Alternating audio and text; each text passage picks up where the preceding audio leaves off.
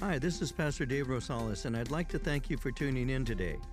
If you've been impacted by these Bible studies, we'd like to hear from you. Whether you're listening through iTunes, Google Play, or any other platform, tap on the stars and leave us a review. Support for this podcast comes from your generous gifts and donations. If you'd like to support this ministry, would you consider partnering with us? Visit our website at calvaryccv.org and click on Give. You can leave us a one time gift or set up a recurring general donation. Thank you for your support. And now let's begin today's message.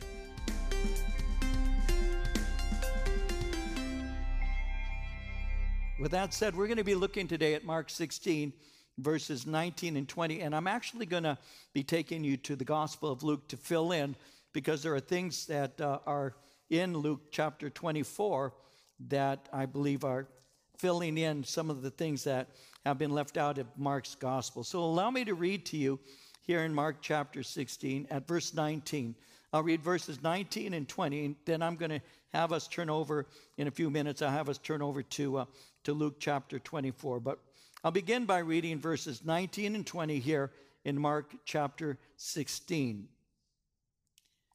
Mark writes So then, after the Lord had spoken to them, he was received up into heaven and sat down at the right hand of God. And they went out and preached everywhere, the Lord working with them and confirming the word through the accompanying signs. Amen. And so, in our last study, what we looked at was what has been referred to as the Great Commission. We saw in verse 15 here in chapter 16 how Jesus had said to them, Go into all the world and preach the gospel to every creature. Well, Matthew included the command to make disciples. He said, teaching them to observe all things that Jesus had commanded them. We need to remember as we begin that in the Old Testament, the people would come to the temple. Uh, males of a certain age were all required to go to temple when they were able, uh, go to the temple when they were able to do three times a year. So there were, uh, were requirements for them to go into Jerusalem to come to temple. Well, in the New Testament, the temple of the Spirit goes out to the people. They would be compelled, Jesus was saying, to go into the world to preach this gospel.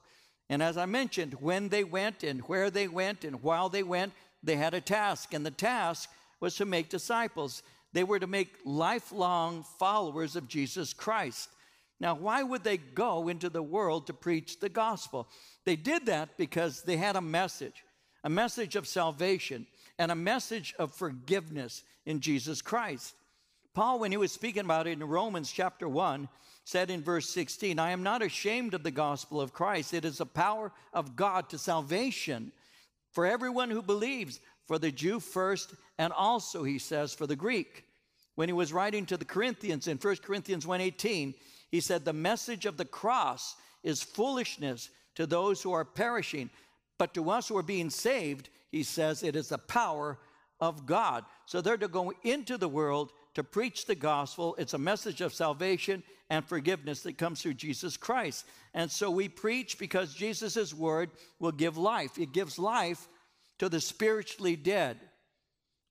In John 5 24 and 25, Jesus said, Most assuredly I say to you, he who hears my word and believes in him who sent me has everlasting life and shall not come into judgment, but has passed from death into life. Most assuredly I say unto you, the hour is coming and now is when the dead will hear the voice of the Son of God, and those who hear will live. So the Word of God brings life to the spiritually dead. Now, he said, Go out into the world, preach the gospel, making disciples. So they're going to become disciples, followers of Christ, lifelong followers of Christ through the teaching. So they were taught, and their faith was revealed because they obeyed what they were being taught. You see, it's by the correct teaching and application of Scripture that a believer in Jesus Christ is actually going to grow spiritually. If correct teaching is occurring, the disciples will accept and practice it. And that's how they will come to maturity. That's how they're going to grow. And they're going to do this in a spiritual way. It's taught in seminaries, that people will not endure long sermons. I was looking this up.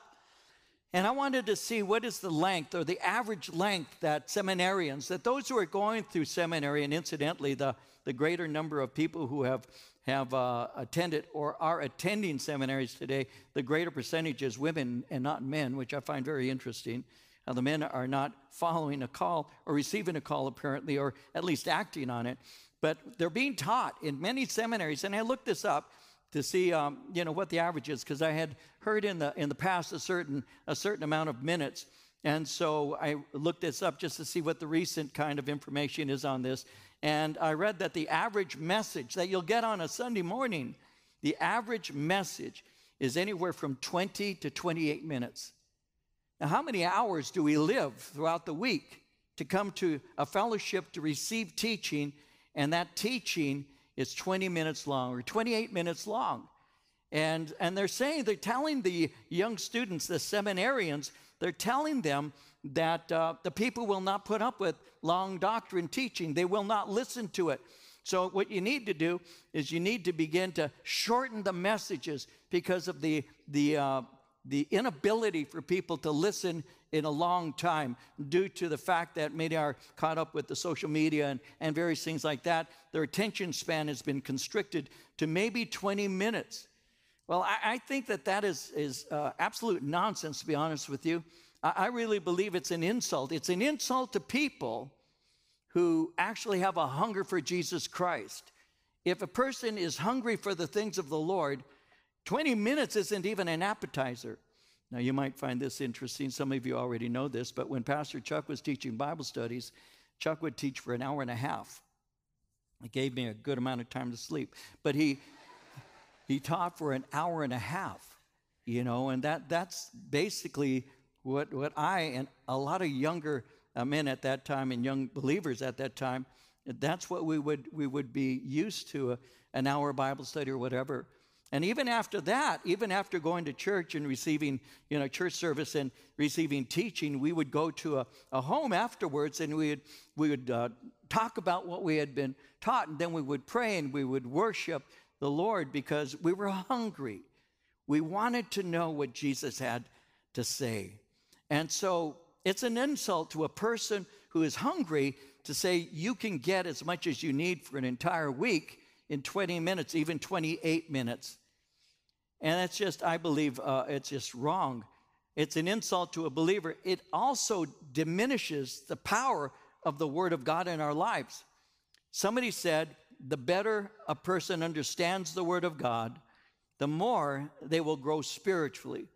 How is it then that we think we can grow more with a decreased appetite for God's Word?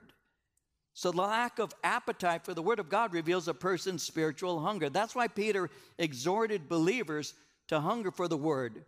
In 1 Peter 2, verse 2, he said, Like newborn babies, thirst for the pure milk of the Word, so that by it you may grow in your salvation, that by it you may grow up, by, by it you may increase in your understanding. So, like a newborn baby desires milk, you ought to desire God's Word. Every mother here knows that if you're a nursing mother, every, every nursing mother knows that when the baby does not want to drink milk, there's something wrong. There's something wrong with the baby. My daughter, Corinne, loved mama's milk. I can still remember she was a newborn. I can still remember Marie was downstairs in a little apartment that we had in Rowland Heights, and and I was going to work. I only worked about seven minutes away. So I still remember Marie was there laying down on, on, the, on our couch in our little front room nursing Corinne. I went to work, and work again was only a few minutes away. So I came home for lunch.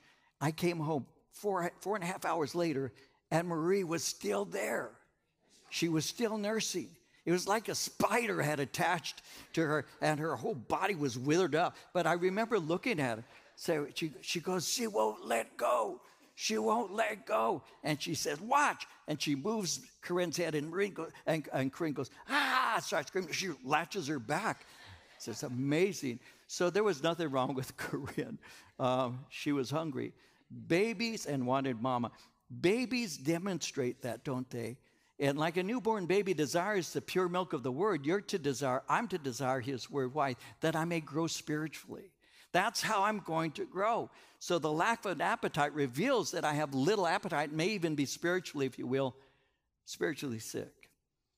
So, with that said, pastors have the responsibility of teaching the Word of God. That's what our responsibility is. Why? So that we might help people to become disciples. Remember how Jesus had told Simon Peter, If you love me, feed my sheep. Well, in the Old Testament, God had given a promise to the people of Israel in Jeremiah in chapter 3, verse 15. God had said, I will give you shepherds according to my heart, who will feed you with knowledge and understanding. I will give you shepherds to have a heart like mine, who want to pursue mine, who are going to feed you with knowledge and understanding, not only the information, but information that has come through them to you by an experiential knowledge and experience with God that helps them to have that understanding so they can communicate. And God said, These people are a gift to you. In the New Testament, Paul spoke of God's gifts to the church in Ephesians 4. And in verses 11 and 12, uh, Paul said, He himself gave some to be apostles, some prophets, some evangelists, some pastors and teachers, for the equipping of the saints, for the work of ministry, for the edifying of the body of Christ. When he said he's giving you these shepherds who are going to equip you, I mentioned to you before that the Greek word that is translated in Ephesians 4 that uh, is translated equipping is the same word that is used in Mark's gospel when it speaks concerning the the apostles mending their nets. And so it's the same word. Mending and equipping is the same Greek word. And so the purpose of the Word of God is to mend you. The purpose of the Word of God is to make you capable of doing service as unto the Lord. It's for the work of ministry. God's Word heals you, God's Word works within you, God's Word transforms you so that you're capable of doing the work that God has called you to do. What is that? To build up the body of Christ. So the calling of the pastor is to equip the church in the ways of the Lord. And every minister of the Word of God desires people to hunger for the Lord Jesus Christ and His Word, as well as to walk in His Spirit. Now, that's the heart of the Great Commission to make disciples by teaching. And that, as I mentioned before, is what produces effective evangelism. Why? Because healthy sheep beget sheep. So, here Mark is speaking and he's beginning to close. And he says in verse 19, in verse uh, uh, of chapter 16, he said, After the Lord had spoken to them, he was received up into heaven, sat down at the right hand of God. And they went out and preached everywhere, the Lord working with them and confirming the word through the uh, accompanying signs. And he goes on to say, Amen. So the Lord has spoken to them and he's received up. Now, again, this is a brief summarization to get a more full experience. Let's turn our Bibles, if you will, to Luke's Gospel. I want to take you to chapter 24, and I want to share a few things with you from Luke chapter 24. If you'd like to turn your Bibles there, that would be fine. If you don't, then wait just a moment until other people who are more spiritual than you do so.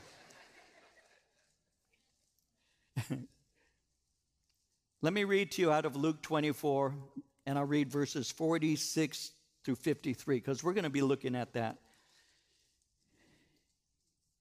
Luke writes, Then he said to them, Thus it is written, and thus it was necessary for the Christ to suffer and rise from the dead the third day, and that repentance and remission of sins should be preached in his name to all nations, beginning at Jerusalem.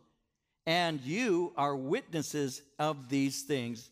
Behold, I send the promise of my Father upon you, but tarry in the city of Jerusalem until you are endued with power from on high. And he led them out as far as Bethany. He lifted up his hands and blessed them. Now it came to pass, while he blessed them, that he was parted from them and carried up into heaven. They worshiped him, returned to Jerusalem with great joy, and were continually in the temple, praising and blessing God. And he closes with the word, So be it, or Amen. Now it says, Thus it is written. Notice that in verse 46. He said to them, Thus it is written. And so he's actually uh, speaking concerning uh, the scriptures, obviously, but remember that if you were to look back a few scriptures here in Luke, he had opened their understanding in, in a previous time before this, but in a previous time to comprehend the scripture. And the fact is, unless he does so, they would remain in spiritual ignorance. See, without the Holy Spirit sharing with you or, or, informing you or teaching you, without the Holy Spirit working within you, then the words that God is saying to you uh, are, are, not going to be comprehended. In, in 1 Corinthians 2, verse 12, it says, We have received not the Spirit of the world, but the Spirit which is of God, that we might know the things that are freely given to us of God. It takes the Holy Spirit, and I'll be developing this a bit further with you in a moment, but it takes the Holy Spirit to take that which is printed here or that which is spoken and to impart to us understanding. It takes the Spirit of God to do that. If you don't have the Spirit of God doing that, you're going to remain, I will remain, we would remain spiritually ignorant or spiritually in darkness. So it takes the Holy Spirit to do that uh, Paul in 1 Corinthians 2.14 had said, the natural man doesn't receive the things of the Spirit of God. They are foolishness to him, nor can he know them because they're spiritually discerned. And so unless the Holy Spirit awakens us and imparts to us understanding, we won't understand at all.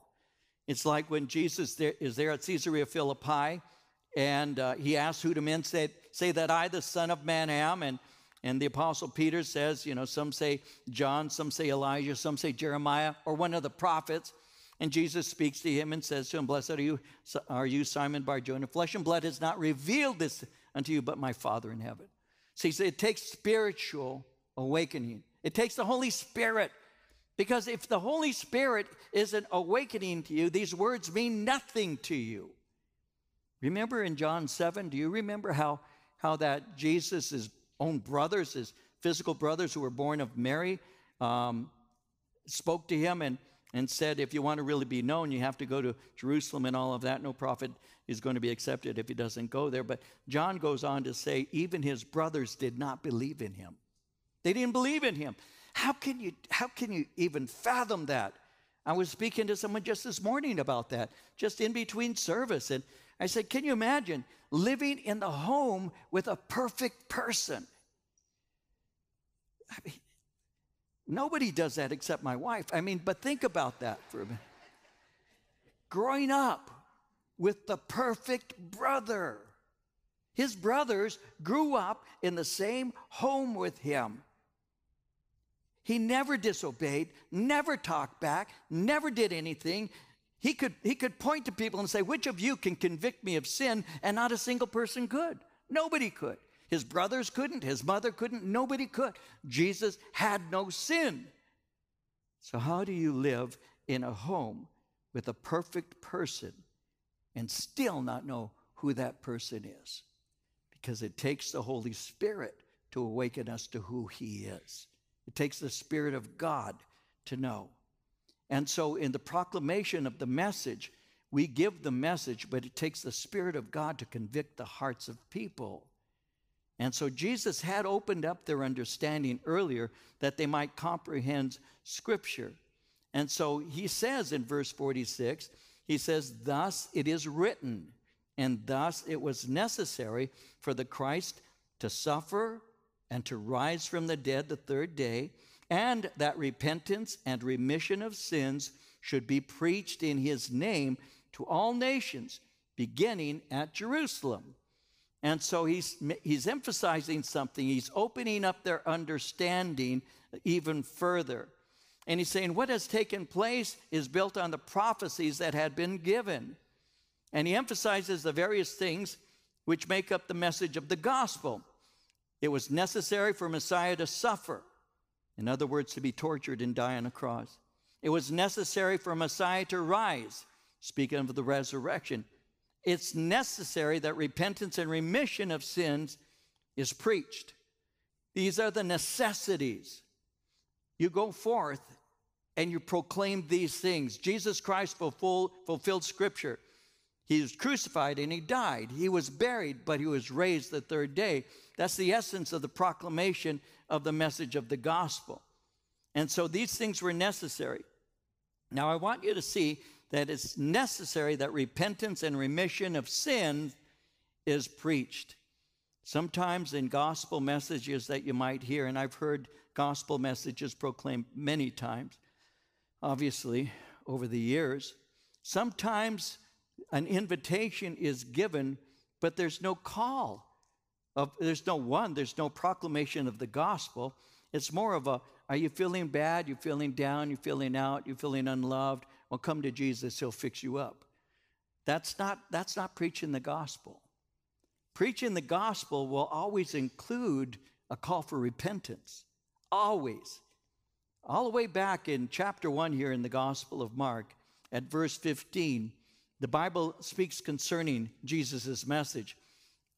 You see, Jesus had already been baptized, he's already been ba- uh, rather tempted, and, and, John the Baptist has already been put in prison. And then in Mark 1:15, uh, Mark writes that Jesus said, "The time is fulfilled, the kingdom of God is at hand."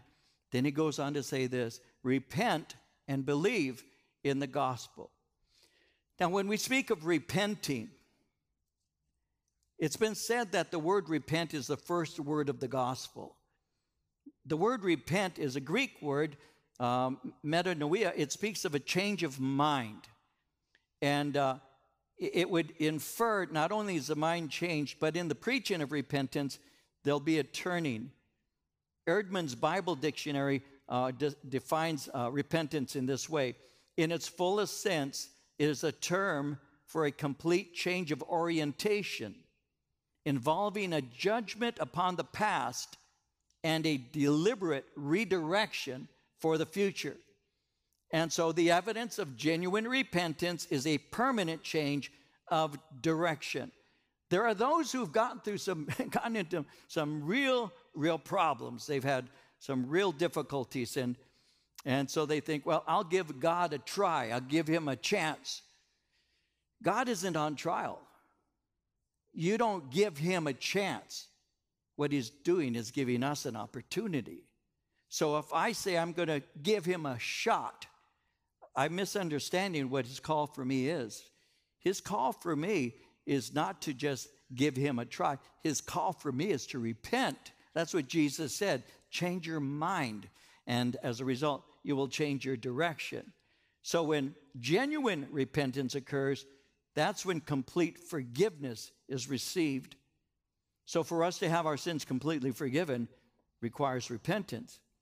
And repentance, this message is, is one of, uh, of warning as well as hope. The warning speaks of judgment to come, but the hope is salvation through Jesus Christ. And so it's, it's this message of love and grace that is intended to go throughout the earth. It's, it's to be worldwide. Notice verse 47 a repentance and remission of sins should be preached in his name to all nations, beginning at Jerusalem. So it's to go throughout the world, beginning at Jerusalem. And that's something that every believer does, by the way. When I got saved a long time ago now, that was what was imparted to me. That was imparted to all, all the members, if you will, of, of the Jesus Revolution. It, it, that was just something we were we were taught from the beginning. Whatever you've received, tell somebody else. Take whatever you have gotten and give it to somebody else. Tell other people about Jesus Christ. That was the first order. That was our marching orders.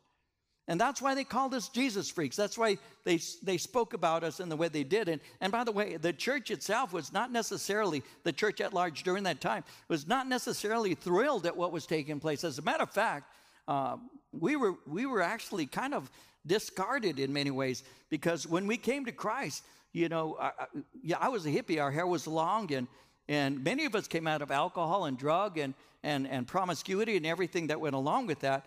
And and then now we're running around barefooted still, long hair still, and wild-eyed, but this time for Christ. And and the church at large had a real problem. There was a particular church I'll never forget. It was in another state, but they had on staff. This is a true story, believe it or not they had on staff a barber so that when people got saved, they would come forward at the invitation and they'd look to see if their hair was short enough. And if it wasn't, they took them in the back in the follow up and cut their hair. Can you imagine that? Because everybody knows that Jesus had very short hair and wore a suit and tie to church. Everybody knows that. I mean, what's wrong with you if you don't believe that? But that, that's what made us what we are. That, that's why people like me still to this day wear a suit for certain occasions. Very few. Because, believe it or not, you're looking at an old hippie who just cuts his hair now. My heart is still like, well, yeah, whatever. But repentance, we were taught that because we knew if you get somebody's heart, their whole life will change. And we looked, there was a song we used to sing, looking past the hair straight into the eyes, because we looked at people as those in need of Jesus Christ. I didn't go into the business of trying to get people to not get a tattoo and, and not pierce themselves. And that, that wasn't my, that's, that's not my call. You know, and I've seen, you know, see, you have to understand that there was a time when tattoos, only, only criminals and sailors, which to me is the same thing, uh, just kidding. But only criminals, sailors, and people, you know, in prison had tattoos. And then, then people started getting tattoos, and and before you know it, they're tatting everywhere, tatting their back and lower backs and stuff. And and oh, look at that! I used to call them. I don't know what they call them today. Tramp stamps. They used to call them. look at that tramp stamp. And they put a bird on their back, you know, a little hummingbird, right? And I've said this before. Be aware of it, because that hummingbird in 20 years is a vulture. I'll get back to the study. Anyway, this, this message of loving grace is to reach all the ends of the earth.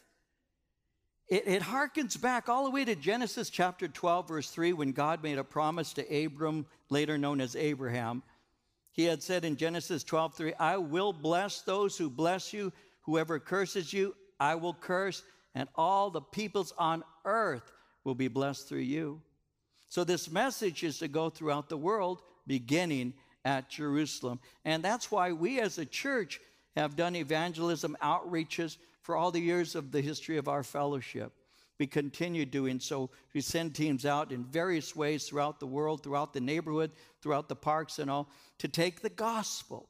And myself, even as the pastor of this church, I, I still get opportunities. I'll be going to Mexico in, in a, a few weeks to, to go and share with, uh, with the church and with pastors, uh, going to New Mexico. Uh, also, I'll be going to San Jose. I was invited to go to speak in San Jose at Calvary Chapel um, to kind of share about the uh, Jesus movement and all. Going to Mexicali, going to various places to preach the gospel. We continue to do that. We're to be witnesses, and, and that's what he's saying in verse 48. You are witnesses of these things. You are witnesses of these things. The word witness speaks of an eyewitness. You are someone who can report, report firsthand you don't give what you don't have, you give what you have.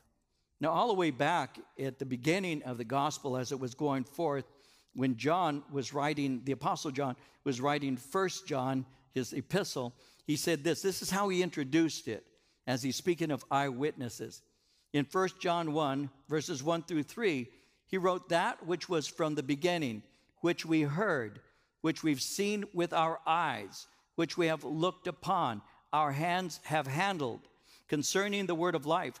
The life was manifested. We have seen and bear witness and declare to you that eternal life which was with the Father and was manifested to us, that which we have seen and heard, we declare to you that you also may have fellowship with us. And truly, our fellowship is with the Father and with the Son, Jesus Christ. He was speaking as an eyewitness. You speak of that which you've experienced. And so you're to be witnesses, he says. You're to be witnesses of his works. You are witnesses of his teachings. You are witnesses of his resurrection. Now, Judas, as we know, had fallen. He had betrayed Christ, ultimately, had committed suicide. That had left the 12 as the 11. Now, ultimately, they replaced Judas And Judas's replacement actually had to meet a certain qualification. In Acts 1 21 and 22, the replacement must have accompanied us the whole time the Lord Jesus went in and out among us, beginning from John's baptism to the time when Jesus was taken up from us. For one of these must become a witness with us of his resurrection. So they were going to be out there witnessing these things, his works, his teachings, his resurrection. And so Jesus is saying that to them you are witnesses, you are eyewitnesses of these things. Now, they're going to encounter spiritual and physical obstacles. They're going to need power to overcome these things. And so in verse 49, he says, Behold, I send the promise of my Father upon you. Tarry in the city of Jerusalem until you are endued with power from on high. You are going to be opposed. It's going to happen. Maybe not immediately, but it will. So I'm sending what is called the promise. That word promise is a, a Greek word that is an, an announcement of guaranteed divine assurance for good. So the sending of the Spirit is for the good of those whom God loves. And this is a promise that is found in the Old Testament. For example, the book of Isaiah, Isaiah 44, verse 3 I will pour water upon him who is thirsty, floods upon the dry ground. I will pour my spirit upon your seed, my blessing upon your offspring.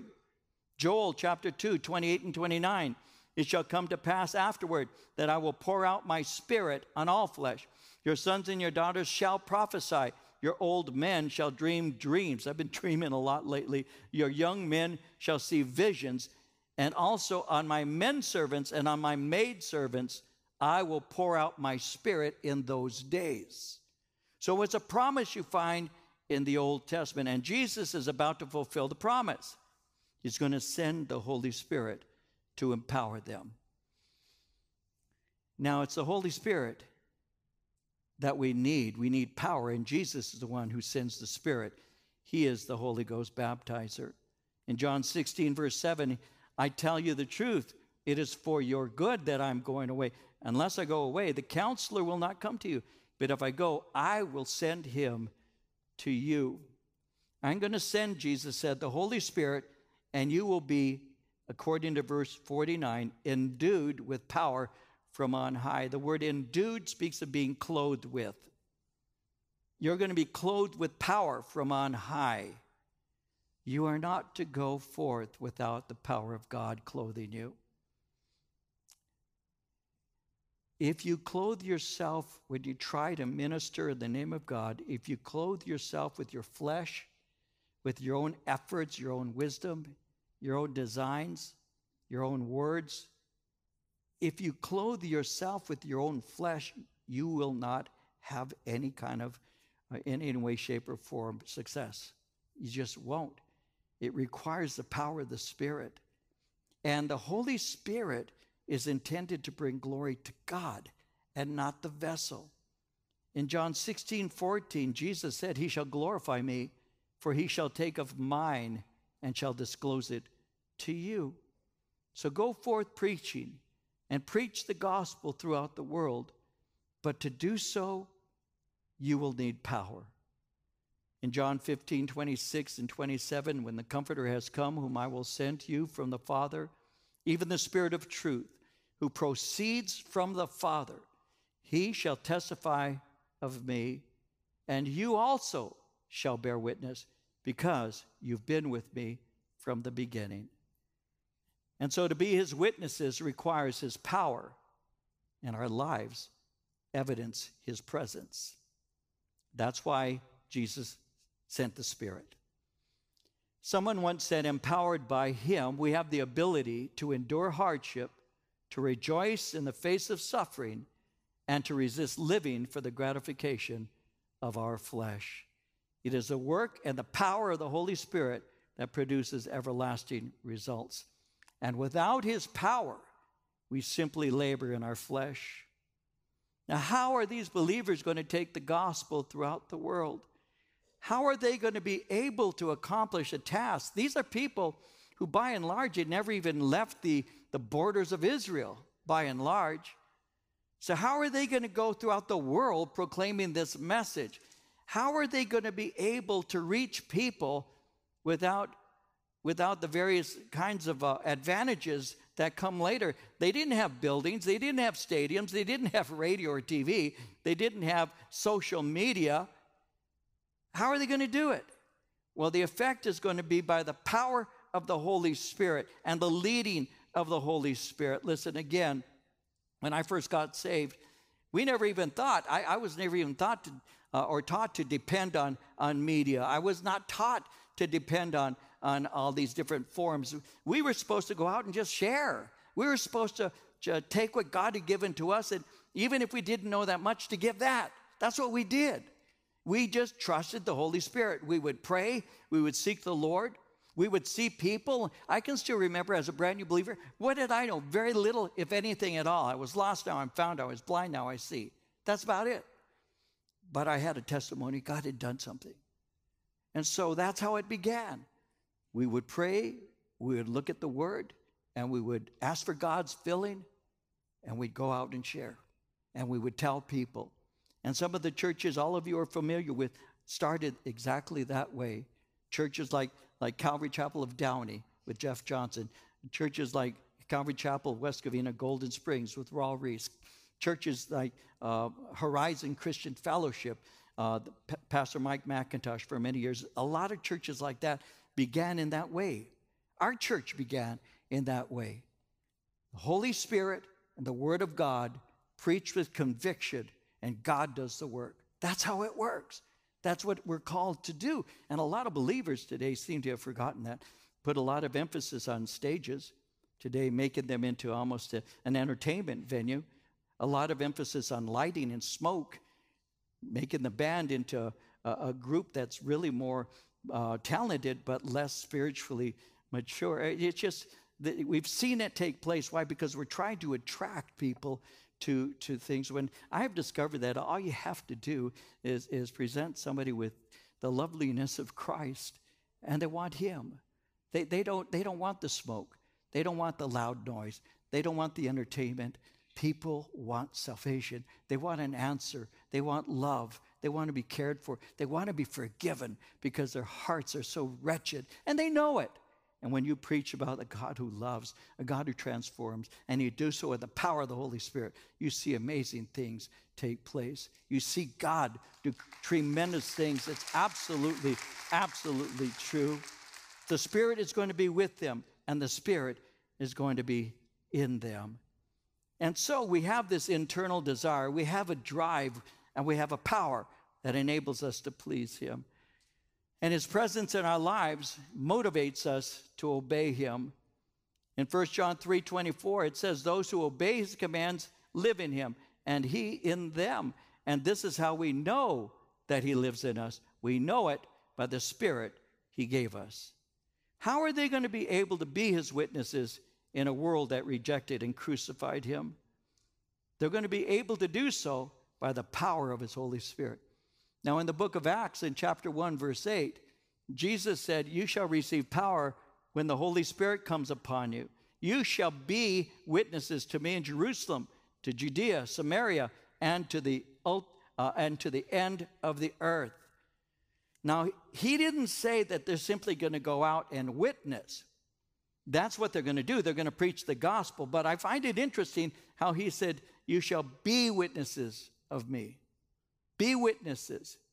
In other words, your life is so transformed that it gives credibility to the message. You will be somebody that is an evidence of the gospel that you're preaching. You're going to preach a gospel message that speaks of forgiveness. You're going to speak a message that speaks of the power of the Spirit. You're going to speak a message that has transformative power. Because if any man is in Christ, he's a new creation. Old things are passed away. Behold, all things are become new. You're going to be a new person preaching a message that helps people to be new in Him. When my father got saved, it was just a wonderful time to see my dad saved. But later on, after he got saved, he said something to me. He said, You know, Dave, he said, You know what made me come to faith in Christ? What provoked me? And I said, What? What? He said, Well, he said, You remember when you spoke to me the way you did? Because all of you know that I was a new believer. I was reading the Bible, and I went in and told my dad, You're going to hell. You need to get right with God. And he said, You remember when you spoke to me the way that you did? I said, Yes. He said, I was sitting there looking at you and I was thinking, I really ought to hit him. He says, But when you said, Daddy, I love you, and I don't want to go to heaven without you, he said, It made me think. I could see something happened to you. He said, Now your sister Madeline. He said, Well, she was good. You were bad, but she was good, and that's true. My sister Madeline married her first boyfriend. My sister Madeline didn't go out on Friday nights and Saturday nights. Even as a high schooler and later, she didn't, she would stay home. My mom and dad would have a little TV in their bedroom, and Madeline would cuddle up in between them and watch TV on a Friday and Saturday night. She was the classic good girl. And he said, You know, he said, You needed God. He said, and, and I knew I was better than you. He said, But when I looked at Madeline, I asked myself, What did she need? God used the goodness of my sister and the evilness of my life to give my, my father a perspective that they both need the same message and that my father said i was not i am not as good as your sister and so when you're preaching the gospel your life has been transformed. Some of you will say i don't really have a testimony. I've been a good person all my life. Well no you haven't. There's none good no not one but you've probably been better than slugs like me. You're probably a better person than I, but God doesn't grade on the curve now, does He? All have sinned and fall short of the glory of God. So no matter how perfect you are, no matter how perfect you can be, we know this, we're still sinful because I can point to somebody and say, Well, I'm better than them. But Jesus, if he stood next to me, could I say I'm better than him? Well, obviously I can't. So I need a Savior just as much as the person next to me over here. And so all have sinned. And, and so what happens is because your life is transformed by this message you're giving, people can hear it and even be changed themselves. And in order to do that, because the, the unspiritual man doesn't receive the, the, the things of the Spirit of God, it requires the Holy Spirit to bring conviction of sin, righteousness, and judgment, and gives to you the ability through a transformed life and words that bring transformation to have an effect, even in the face of the persecution and all that will take place. They're going to be witnesses. This is not only accomplished by their words, it's accomplished also by the way that they live out the message. And now Jesus has promised that the Spirit is going to come upon them with power. And as that happens, He's going to fill them with His love and His goodness. They're going to be His witnesses. They're going to speak the truth. They're going to live the truth of salvation. And it's been said that the most powerful witness has always been changed lives, preaching a life changing message. So it's not location, it, it's not great music, it's not great programs, and it's not winning personalities in the pulpit. It's the witness of the Spirit in somebody's life. And Jesus said, You're going to go from Jerusalem through Judea to Samaria. You're going to go to the ends of the earth.